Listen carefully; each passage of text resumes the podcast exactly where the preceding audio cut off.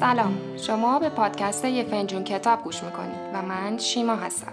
تو قسمت سوم به سراغ کتاب روانشناسی و دین میریم. کارل یون تو این کتاب میگه نمیشه انکار کرد که دین یکی از قدیمی ترین و عمومی ترین تظاهر روح انسانیه.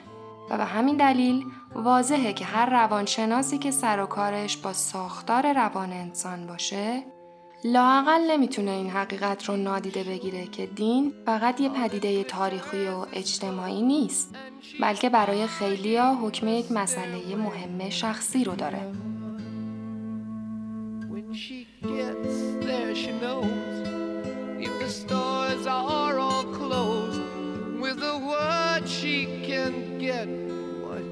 She's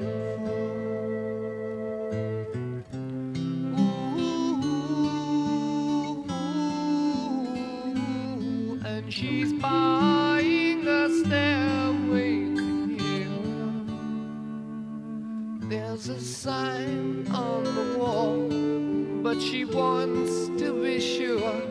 Cause you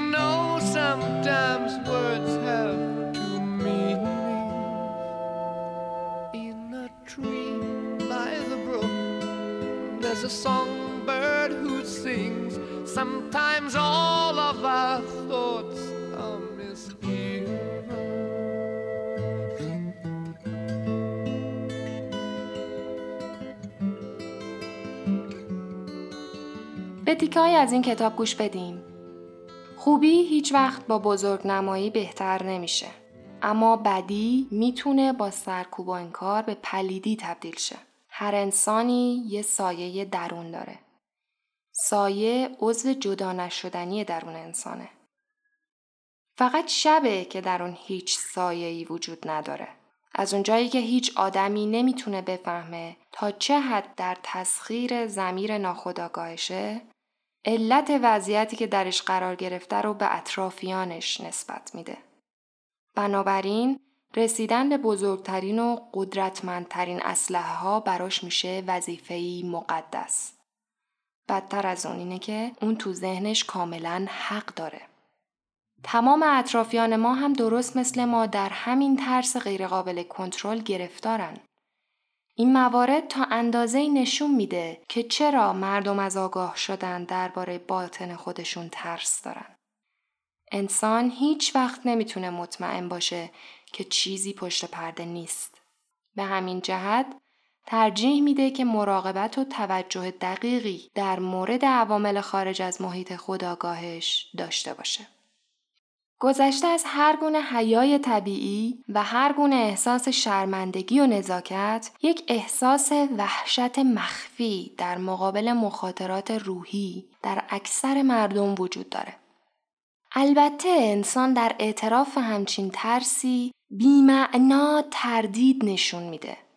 اما در واقع باید بفهمه که این ترس ابدا ناموجه نیست بلکه برعکس بسیار هم موجهه.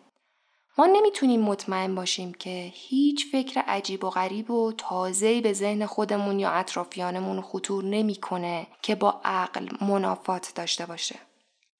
این افکار غالبا جذابن و حالتی از شیفتگی و تعصب ایجاد می‌کنن و این حالت خود به خود باعث میشه که همه کسانی که با این افکار مخالفت می‌کنن هر قدر هم که معقول و دارای حسنیت باشن زنده در آتیش انداختشن یا سر از تنشون جداشه و یا با وسیله متداول امروز یعنی مسلسل قتل عام شن.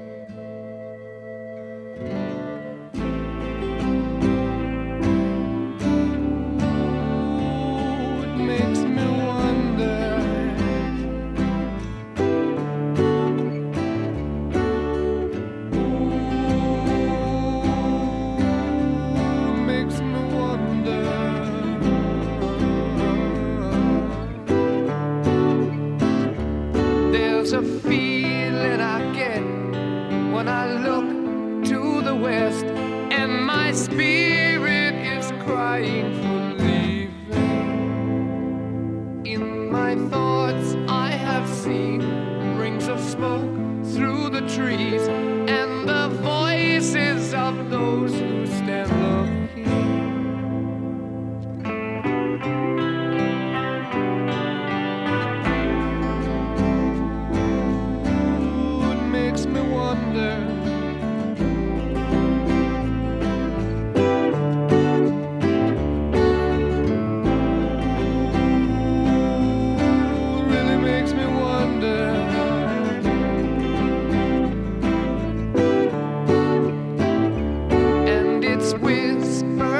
soon if we all call the tune. Then the piper will lead us to reason, and a new day will dawn for those who stand long, and the forests will echo with laughter.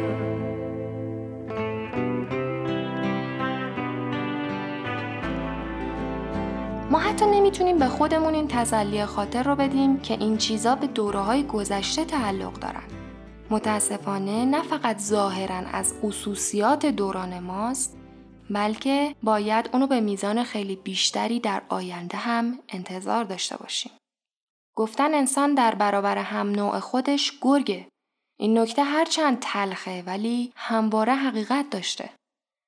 به عبارت دیگه انسان حق داره از نیروهای غیر شخصی پنهان در ناخودآگاهش بترسه. ما با خیال راحت از وجود این نیروها قافلیم چون مدام در شرایط عادی به سر می‌بریم. این نیروها تقریبا هیچ وقت در روابط شخصی ما ظاهر نمیشن. اما به مجرد اینکه تعدادی آدم به همدیگه میپیوندن و یک گروه رو تشکیل میدن به صورت افسار گسیخته ای ظاهر میشن. انگار حیوانات درنده یا شیاطینی در اعماق وجود انسان پنهان شدن که همیشه در انتظارن تا فرد به یه توده یا جمعی بپیونده. انسان در بین توده ندونسته به یک سطح فکری و اخلاقی پست تنزل می‌کنه.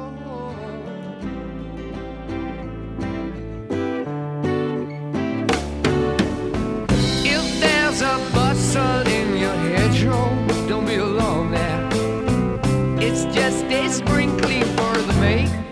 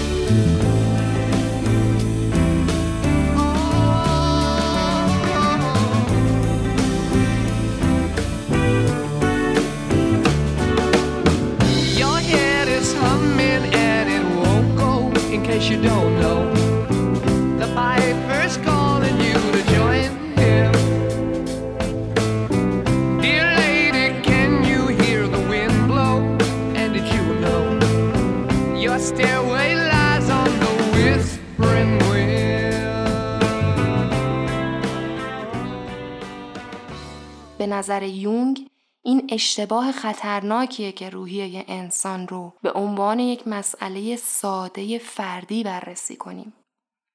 همچین بررسی فقط می‌تونه در روابط عادی روزمره مستاق داشته باشه. اما به مجرد اینکه اختلال کوچیکی رو بده، فورا نیروهای غریزی بروز می‌کنن. یعنی نیروهایی که در ظاهر به کلی غیر منتظره و حتی عجیبن و دیگه ربطی به موضوعات شخصی ندارن بلکه بیشتر شبیه حالات اقوام بدوی هن. تغییری که از حجوم نیروهای دست جمعی در اخلاق انسان ایجاد میشه شگفتانگیزه. ممکنه یه شخص مهربون تبدیل به یک فرد دیوانه یا یک جانور درنده بشه.